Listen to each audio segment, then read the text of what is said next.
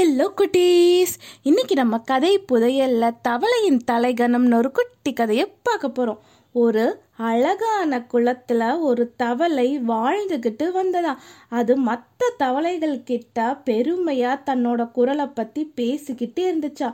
என் குரல் போல யாருக்கு வரும்?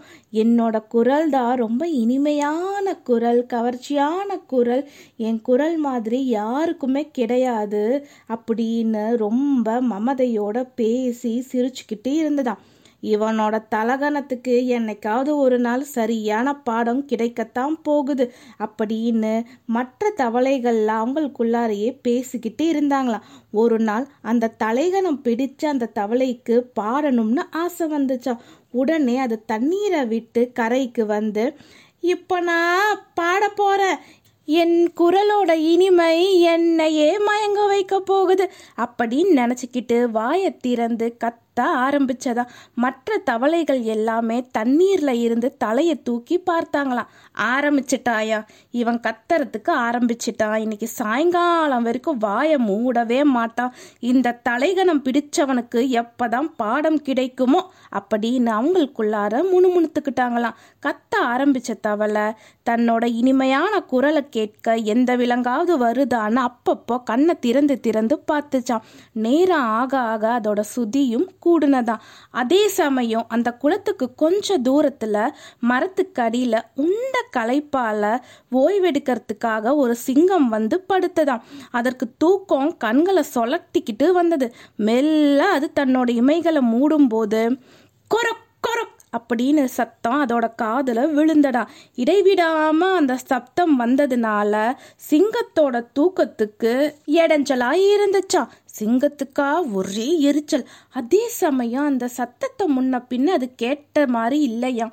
புதுசா இருக்கே ஏதாவது ஒரு பலம் பொருந்திய விலங்கோட சத்தமா இருக்குமோ அப்படின்னு நினைச்சு பயப்பட ஆரம்பிச்சதான் மனசுல பயம் வந்தா அதுக்கப்புறமா தூக்கம் வருமா? சிங்கம் எழுந்து சுத்தியும் முத்தியும் பார்த்துச்சான் இது என்ன சத்தம்? யாரு கத்துறது? எங்க இருந்து வருது? அப்படின்னு நினைச்சுக்கிட்டு நல்லா அந்த சத்தத்தை கவனமா கேட்டுச்சான் அந்த சத்தம் எந்த பக்கம் வருதோ அந்த திசையில் மெதுவாக பூனை மாதிரி அடிமேல அடி வச்சு அங்கே போனதாம். அங்கே ஒரு குளம் இருக்கிறத பார்த்துச்சு. அதோட கரையில் நின்றுக்கிட்டு ஒரு பெரிய தவளை கொடூரமாக கத்திட்டு இருக்கிறத பார்த்துச்சு. அடச்ச! கொஞ்ச நேரத்தில் கதிக்கலங்க செஞ்சது. இந்த தவளையோட சத்தம் தானா அப்படின்னு நினச்சிக்கிட்டு சிங்கத்துக்கு கோபம் தலைக்கேறினது. அது தவளையை நல்லா முறைச்சி முறைச்சி பார்த்துச்சு.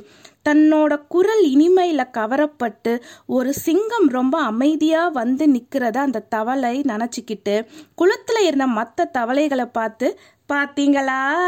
பாருங்க அங்க பாருங்க யார் வந்திருக்காங்கன்னு. என் குரலோட இனிமையை கேட்டு காட்டரசரான சிங்கராஜாவே வந்திருக்காரு. எங்க ஆர்ப்பாட்டமா வந்தா என் பாடல் தடைப்பட்டு விடுமோன்னு நினைச்சு கொஞ்சம் கூட சத்தமில்லாம வந்து நின்று அமைதியா கேட்டு ரசிக்கிறாரு. பாருங்களேன் பாருங்களேன். இப்பயாச்சும் என் குரலோட மகிமைய புரிஞ்சுக்கோங்க. அப்படின்னு சொல்லிட்டு திரும்பவும் கத்துறதுக்கு ஆரம்பிச்சுதான். ஓஹோ திமிரு பிடிச்ச தவளையா நீ உன் குரலோட இனிமைய கேட்டா நான் வந்தேன் என் தூக்கத்தை கெடுத்த உன்னா என்ன செய்கிறேன் பார் அப்படின்னு முணுமுணுத்துக்கிட்டு கத்திரி இருந்த தவளை மேல பாஞ்சுதான்.